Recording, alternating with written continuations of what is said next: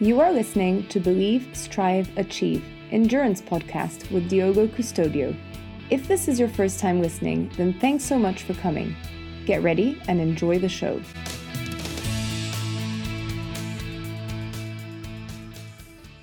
Hello, everyone. Welcome to the Believe, Strive, Achieve Endurance podcast. My name is Diogo. Today, our guest is Vasco Vilaça, one of the rising stars of international triathlon. Uh, Vasco was recently the silver medalist on the World Championship um, in triathlon. He won the Mediterranean Games in last weekend. Um, Vasco, welcome. Thank you so much for accepting our invitation. How are you? Hi, uh, thank you for the in- invitation. And yeah, I'm okay. I'm not perfect because just after the Mediterranean Championships, I actually crashed the day after at the European Club Relay Championships. But Thank, yeah, thanks for the invitation again. Are you, are you okay? Is everything good with you? Are you healthy? Yeah, uh, I just did an X-ray yesterday, um, and the doctors are are going over it now. But I, I think nothing is broken, and I just have to take one or two weeks off to let the, everything heal up. Okay, well, that's that's the worst. It could happen to someone. Um, I hope everything gets better quite soon. Thank you. Vasco, my first question for you is um, how triathlon showed up in your life, how everything started for you. So many, many years ago, uh, 2006, I, I think. Um, so I was just a little boy, six years old. I loved running around. I loved uh, biking around uh, with uh, my sister Vera and, and my dad, who was running besides us then while we were biking uh, at that age, my parents thought that it was time for us to learn how to swim. Uh, and triathlon came up when uh, uh Vanessa Fernandes was having uh, the, the, amazing results that everyone know, knows she, she had, and she was coming up on TV all the time. So that's where the triathlon idea came up. And yeah, we just or we just thought that it put together three amazing sports, and it was a way of motivating me and Vera to to start swimming when we already liked running and biking so much. So this was 14 years ago, correct? Uh, yeah, so 2006, yeah, 14 years ago. And by the age of six, would you ever imagine that one day in your life you would be a professional triathlete?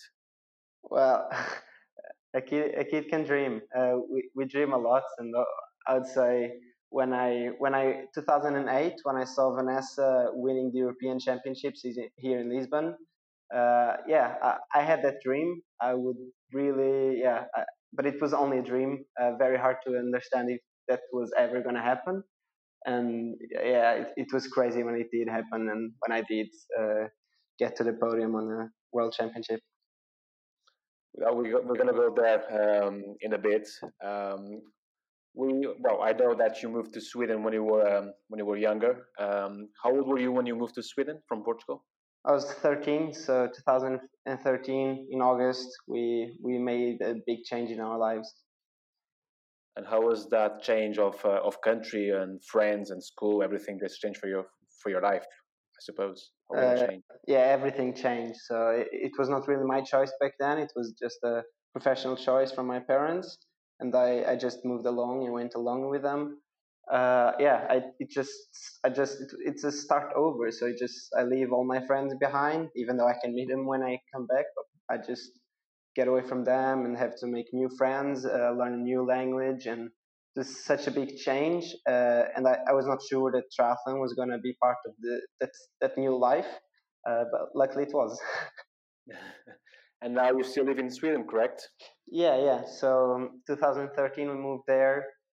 Uh, I was living with, with my parents back then, but uh, and I had the so my, my coach from Portugal here was sending me the training plans, but I, I was quite alone back then. So triathlon is not the biggest sport in Sweden, and I was training alone with Vera, and it could get a little bit uh, boring. And at that age, just train doing something that is boring, training and not having fun is not really the, the goal. That's not really the way to go forward. So at some point we were really, I was, I was actually close to changing to, to doing something else because it was not, yeah, it was not the, the thing that I had in mind to be training just, yeah, because I wanted to train without having fun in training without my training mates. so in 2015, I moved away from home. I moved to to a city called Motala, where I where I went living with another uh, with another triathlete, uh, Daniel No, uh, and we together uh, we moved there together at the same time. Moved in into the, an, an apartment to be close to Sweden Sweden's uh, biggest or best triathlon group. So in Motala, they joined the best juniors in the whole country, and we got the chance to to be part of that group, and that really helped me to to get get my motivation back to being a triathlete. And how was that adaptation for someone that I believe that you were like 15 years old? 16? Yeah, exactly. 15, 15. With school, with with new friends, with a new group, with a new way of, of training. How was that um, that change? Another change for you for such a young guy. How was that for you? so yeah, that, that, that was a very big change. So uh, I would say that was even a bigger change than moving to Sweden. So I moved to Sweden, but I was still living with my parents. I had everything uh, done for me, and I just had to learn the. At the moment, I'd only learned in the beginning. I only learned English, and it was not until I, I moved to Motala that I actually starting to learn a lot of Swedish because I was living with Daniel, who was uh, yeah the, the guy I was living with, and who we were talking in Swedish, and I was slowly started learning Swedish. But at the same time, I had to learn how to cook. I had to learn how to uh, do the dishes, how to wash my clothes, how to yeah, how to take care of myself, and so that, that was a very big change, and that's, that actually helped me very much uh, to become like to become a little bit more focused and to to learn how to um, to learn how how to to work for myself, so how to mm-hmm to know what I want to do. So if I want to get good grades, I, I, will not have my mom besides me uh, tell me I have to study. It's gotta be it's gotta be me who wants to study. And if I want to do good in the races, in the triathlon races, I have to show up to every practice, and because no one is going to be after me and taking me to practice. Mm-hmm. So that was actually uh, a, a, different, a different or a very hard moment for me. But at the same time, it helped me to grow up when I was very young, and that helped me to get uh, good results I did when I was just uh, just a junior.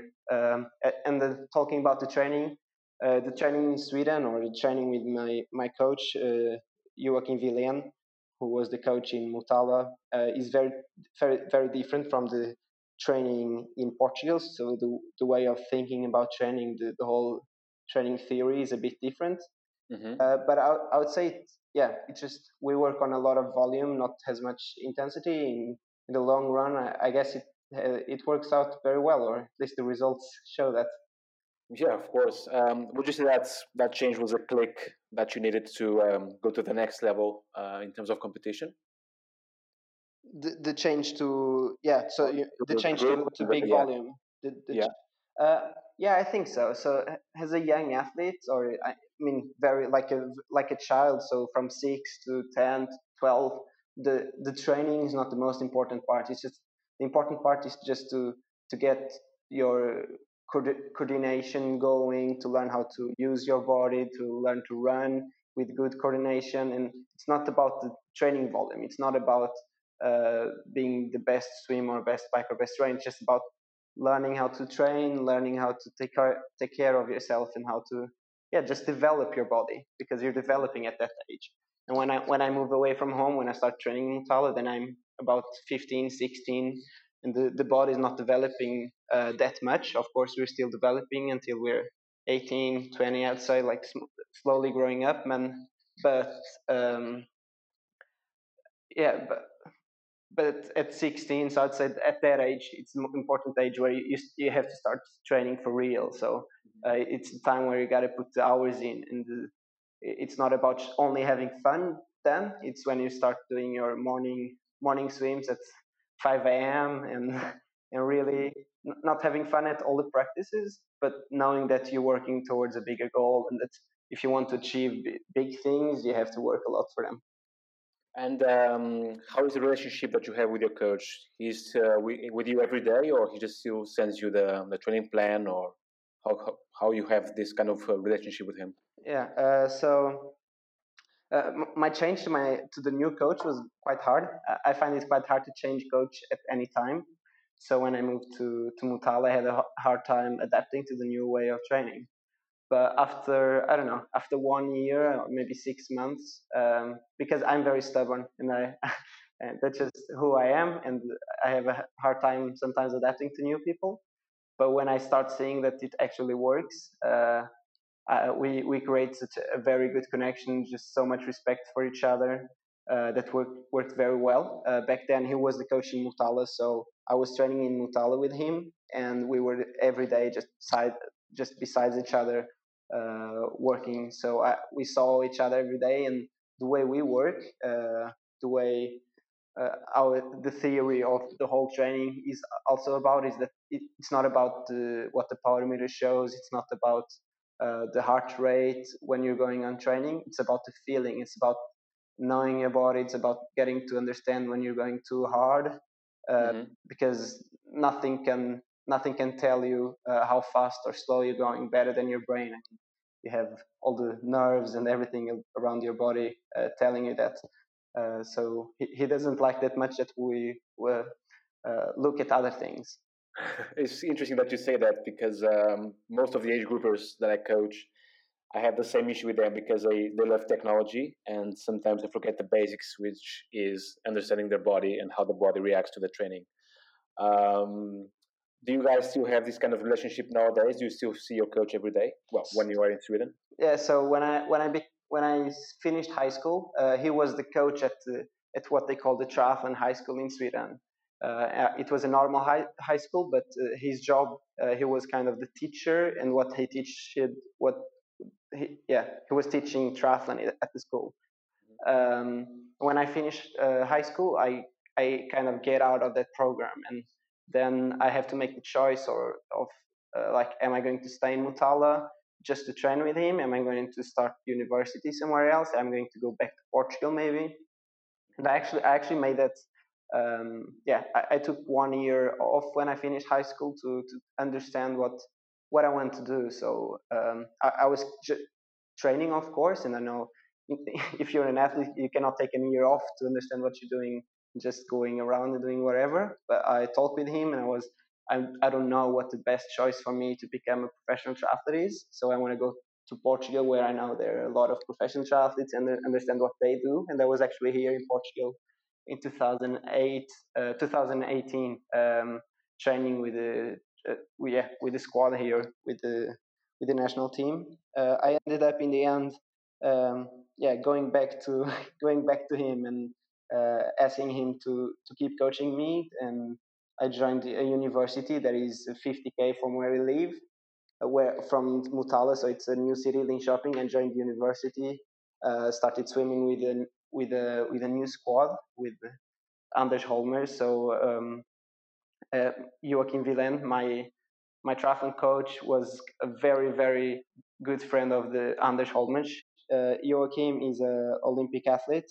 Uh, back in 2000, he was at the he was at the Olympic game back then, and he was training with Anders Holmertz. Anders Holmertz was only swimming, and Anders Holmertz is an Olympic medalist. So a huge respect for training with him. Uh, and here we created created a, a bit of a distance uh, relation with uh, Joakim because he is in Motala. He has the the squad there, so he he has the the high school of triathlon. He's still coaching there. He comes to Linköping once or twice a week, and at the same time he keeps a very good relation with the, the swimming coach who sees us every day. So we're swimming with with the swimming coach who sees us every day and gets back to you, Joakim, on how we look, how uh, just he gives you the, gives him the, the feedback. Yeah, exactly. So we give feedback back to Joakim, and now we started working a little bit more with power meters and heart rate uh, for him to understand, for him to see just what we are doing. Uh, but the, the, whole feedback of uh, how our humor is, how how good we're feeling. Uh, many times, uh, instead of just that's the be- best way to see if an athlete is uh, overtraining is how happy he is on, on the practice, like how, how his humor is. Is he going around telling jokes? Is he sitting down and sad? Is he what's his energy? And that's I, I think that's a, a big part of what uh, the swimming coach gets back to uh, Joakim on. And then we, of course, I try to get back to him also with with how I'm feeling. But it's, it, sometimes it's hard for one person to yeah to evaluate himself in how how we're feeling to 100 percent um, so yeah that's how it's working at the moment so we get the training plans uh, we i see my triathlon coach once or twice a week and then uh, i see my swimming coach that has a very good uh, relation with my triathlon coach uh, every day almost and um, how much involved do you like to, to be on the um, process of training? Because some athletes that we know, they just want to get the training plan and just do it. And some others want to understand what they are doing and why they are doing it. Um, what kind of athlete are you? Um, I don't. Uh, th- that's a good question. I, but that was the good thing about training in Mutalen at the triathlon high school is that uh, Joakim is, was our coach, but as he was a teacher of triathlon, we had actually lessons with him at the same time. So we were we were having our practices, but once or twice a week for the first two years of high school, we were we were having lessons about how training works and why we do what we do. So uh, there, I got a very good understanding of why we were yeah just why we're doing what we do and how our training uh, theory works and there I have a good, a very good understanding of that today. How, uh, well, yeah, the whole from the whole uh, winter training, how we work then, and how we go forward to uh, to the races, and how we prepare the big races, how we um, prepare the we have the different A races, B races, or C races, depending on how important they are, and how we should prepare all the three. Um, so I have a very good understanding of how the whole theory works. Then I I, I just do the job. So whatever he sends, I'll do. And then at the end of every week, if yeah, if nothing else comes up in the during the whole the week that is very important, we just go through. Okay, I did this and I did this. This went well. What do you think about this? And yeah, we kind of get through, go through why we did what we did and how it went. So yeah, I, we we talk a lot, a lot about um, yeah the theory and for me to understand why I'm doing what I'm doing, but at the same time uh, I have a huge respect and I trust uh, I trust him a lot with with his work and I just I, in the end I just do what he tells me anyways. so does that mean that in 20 years time you're going to see the coach Vasco Vilaça? uh, I don't know. I don't know. That, that's just way way forward. Uh, at the moment, just thinking about my own career. Uh, I'm just teasing you. yeah but that's a good question. Uh, yeah. Anyway, Vash, we this is this has been a very odd year for everyone with the COVID nineteen. Um, I was following you and your sister on Instagram and your social media, and you guys were doing a great job. Um, would you like to tell us a little bit more about how you adapt your training um, to the new situation that you had during the lockdown? Yeah, so um, we I was actually in a training camp with with my coach in um, in the Canary Islands in February or March. It was just just when when everything just hit. Uh, March, yeah, March. yeah, yeah, when everything just hits. Yeah, March in hits uh, Europe, and from one day to the other, we get letters behind uh, under our doors, our doors in in Playitas where we're staying, saying that if we go outside, we gotta pay a I don't know, like a twenty thousand euro fee or something. So we just we just book our our flights back, and the whole group booked the flights back to Sweden. Uh, as I'm Portuguese, and uh, when something like this happens, I, I feel at home here in Portugal, and I actually booked my flight here to Portugal to stay here. And uh, yeah, I, I got together with Vera, and we went away to a very very small city where we have a house uh, just in the middle of nowhere, and we we had our Vilaça quarantine, as they called it. We were we were there for three months, just yeah, just training. It, it, was amazing because when the whole world just stops, you have nothing to worry about besides training, and I, I loved it. And um, do you think that this? I know that the relationship that you have with your sister is quite is quite huge, but do you think that the relationship with her was just growth a little bit more with this um, quarantine together? Yeah, uh, it's hard to say. I mean, we we're brother and sister. We just we just get a, a, along so well. We help each other so much. Um, but yeah, for the last when we moved to Sweden, uh, we kind of took different paths and slowly starting seeing each other less and less. And when I moved away from home at 15, uh, yeah, she, she stayed home uh, back then, and, yeah, we just stopped seeing each other every day, and that meant even though we we know each other very well. That kind of um, was a weird step for us because we were used to meeting each other every day. Uh, five years later, so it now it's now I'm now 20 years old. We we see each other. I don't know, like maybe one or two weeks every year, and uh, yeah, for the first time in many many years, I was together with her for months and yeah, weeks and months in, in a row. So um, it's hard to say that our relationship got better because yeah, we had the we had a great relationship, but uh, it was it just it was amazing to be with her again and to to create that connection to get and to, to be able to just talk every day and to be able to to have our yeah brother and sister moments that we haven't had in in so many years. I think that for those who are listening to this podcast, if you get a chance to check Vasco and Vera uh, Instagram, they have some very interesting videos um, on what what you can do during quarantine period. Now, knowing that we may face a second wave of COVID, it might be quite useful. um, but anyway, Vasco, we was like what three, well, one month ago, the World Championships. Uh, yeah, one month ago, I think. Yeah. Um, no one was expecting that medal were you expecting that medal? Because you did silver medal in that in that day in the World Championships. Would you like to Would you like to talk with us a little bit more about that day? Um, well, uh, no one was ex- expecting the medal, uh, not even me. So uh, th- there was, yeah, completely no one was ex- expecting it. Uh, I'll, ju- I'll just say that even though I was not expecting a medal, I wanted one, and it's my way of racing and my my way of wanting a medal even when I'm not supposed to get one yet. Uh, that made me get there so early, I would say. So I go into one, into the first my first uh, World Championships ever, and yeah, I, I, go into the race just going for the medal. I'm not expecting. To, it's a weird feeling. I'm going there to get one, but I'm not expecting to get one. of course, yeah. Um, and yeah, it, it was just crazy to for the when I get out of the water in uh, yeah just just be, just behind the first pack. Uh, it was an amazing swim for me. Swimming has always been the the yeah the part of triathlon that keeps keeps me behind. Yeah, exactly. That yeah, keeps me behind.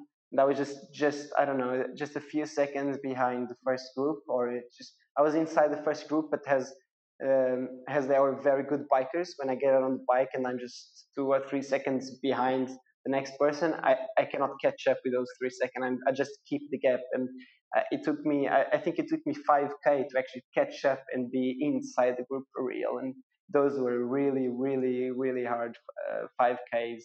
Uh, I, I, I, just remember that I was on my on my aero bars on on my on my bench and I was I was puking at the same time as I was biking because I my stomach was cramping from sitting all cramped yeah, sitting on the aero bars and just pushing as, ma- as much as I could. And I, I, did, I, when I got to the group, I just, yeah, my only thought was that now I finally made a swim, made an amazing swim, and I'm able to be so close to the first group. I gotta be, I gotta be in the group. I cannot, lose, I cannot lose this chance.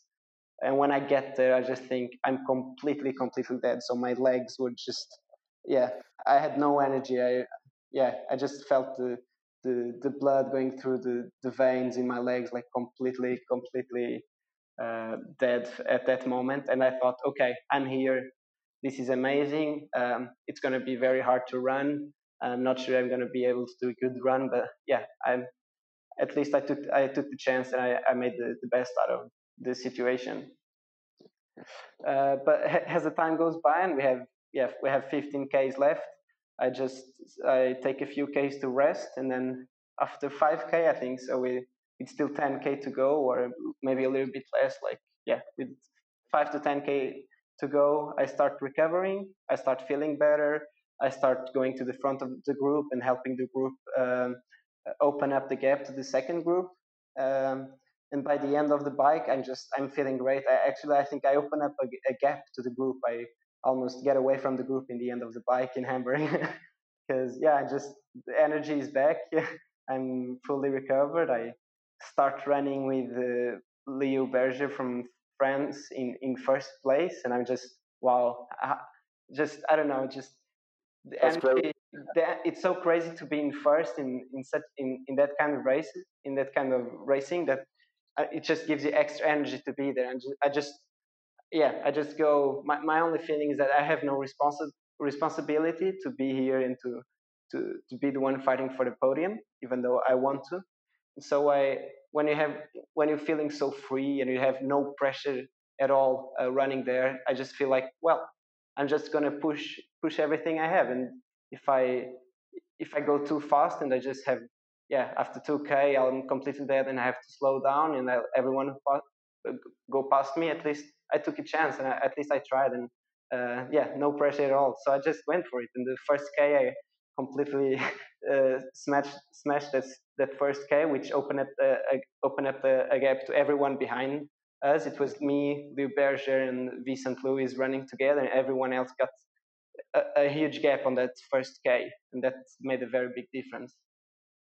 And then I started, I started getting a little bit more tired, uh, but as we were only three people, the the the belief in getting a podium was very high, and that gave me a huge motivation and, and extra energy to keep up with them. Uh, and then the final sprint was just, I, I don't know, it just uh, I, I, would say when you're sprinting, it's more about uh, the one who wants it more than mm-hmm. the, the, one that got the, the best or the freshest legs. Uh, but if, even though that's the way I think, I would say Vincent is just so strong at the moment. He's uh, yeah, mentally and physically very, very much stronger than everyone else, and he just he just he knew what he had to do, and he just ran away from us uh, very confidently, and I, I didn't have the legs to, to do it at the moment, uh, or yeah, I, I, think I didn't at least. So we, in the end, I was left with Léo Bergère fighting for the second place, and even though we, in the last 300 meters it looks like he's gonna take it, I just yeah, I just go up to the toes a little bit more and make my last yeah make my last sprint over the sprint I was doing and go past him and, and get the second place. And yeah, completely dead in the end. So happy with, with that performance. And um, well, that's first of all, congratulations once again. Um, everyone in Portugal was completely crazy about that. Um, what was the reaction of the, the, international peloton of the other athletes? Um, I would say uh, most athletes, or the feeling I got was that um, everyone was impressed, but at the same time, uh, people were saying, okay, this is a sprint distance world sprint distance world championship, and this is a yeah, you, you got lucky. That, that's the feeling I got. Uh, not didn't really get get the respect I was expecting just uh, at, at, that moment. Um, even though, of course, uh, the, the other athletes uh, came to congratulate me, I was not. Yeah, the feeling is that people was yeah, people were like, okay, yeah, lucky one. Instead of great races, yeah, yeah, yeah, lucky race this time. Karlovy Vary and then yeah, but then one week later I go into Karlovy Vary and then then I then I hear the everyone talking that okay he, he did a great race in sprint distance but now he's got no chance now the, yeah this is not going to go the same way now and yeah when I finished the when I finished Karlovy Vary in second just me and Vincent uh, uh, yeah going through the whole run not together but yeah just in the in the front with everyone else behind us. Uh, yeah, in the end of that race, that, then I feel the, the respect of all the other athletes uh, coming to the understanding that I, it, it was not a, a lucky one in Hamburg, and then that I'm actually there to, to make their life, the, the life of the big triathlon stars much harder. And do you feel like a target now? Um, well, I, I, haven't really had the chance to race again again against them, but uh, I'm thinking that yeah, I'm gonna be a target next year when I when I join my first WTS. um, we well, and the last weekend you just um, won the the Mediterranean Championships. That's a completely different race, we as we all know. Um, with a silver medal in the World Champs, winning the Mediterranean Championships, and knowing that we only have two spots for Tokyo for next year, do you believe that one of the spots can be yours? um, uh, that's not really the, th- the only thing that that's not my my choice to make. That's not my my work. The only thing I have to do is to, to try to show that I'm yeah that I'm very strong at the moment. Maybe the strongest in Portugal. Uh, and the only thing I, have said to the federation here is that uh, I, am in a very good shape. I've been training very well, and uh, if if you want to take me to, to Tokyo, I'll, I would love to go and I would love to, to fight for the medals there. But it's that yeah, it's completely up to them. Uh, and if if it's Tokyo or if it's in Paris, uh, yeah, I would be very honored to, to be at the at the Olympic Games uh, competing for Portugal. So it means that you're going to have a very hard year next year, for sure. Uh, for sure, it's going to be fun. I'm looking forward to it. Um, Vasco, to, to finish our uh, podcast and our conversation, um, during these 14 years of triathlon, would be anything that you you change in your way through the to the top, or just kept it the same way? Uh, has the results have been very good. I wouldn't change anything. Uh, I'm sure there are many details from my from all these years that I, am sure I'm uh, a little bit embarrassed about. not nothing that comes up at the moment. So everyone does does mistakes, but in the end, everything worked out pretty well. And I'd say, yeah, I'd say I'll, I'll do it all over all over again if I get the chance. To, and um, if you could give a piece of advice to those who are listening that are age groupers, they are not professional triathletes, of course, but they also have a coach. They are trying to have a coach. What do you think is the most valuable thing in terms of relationship between a coach and an athlete?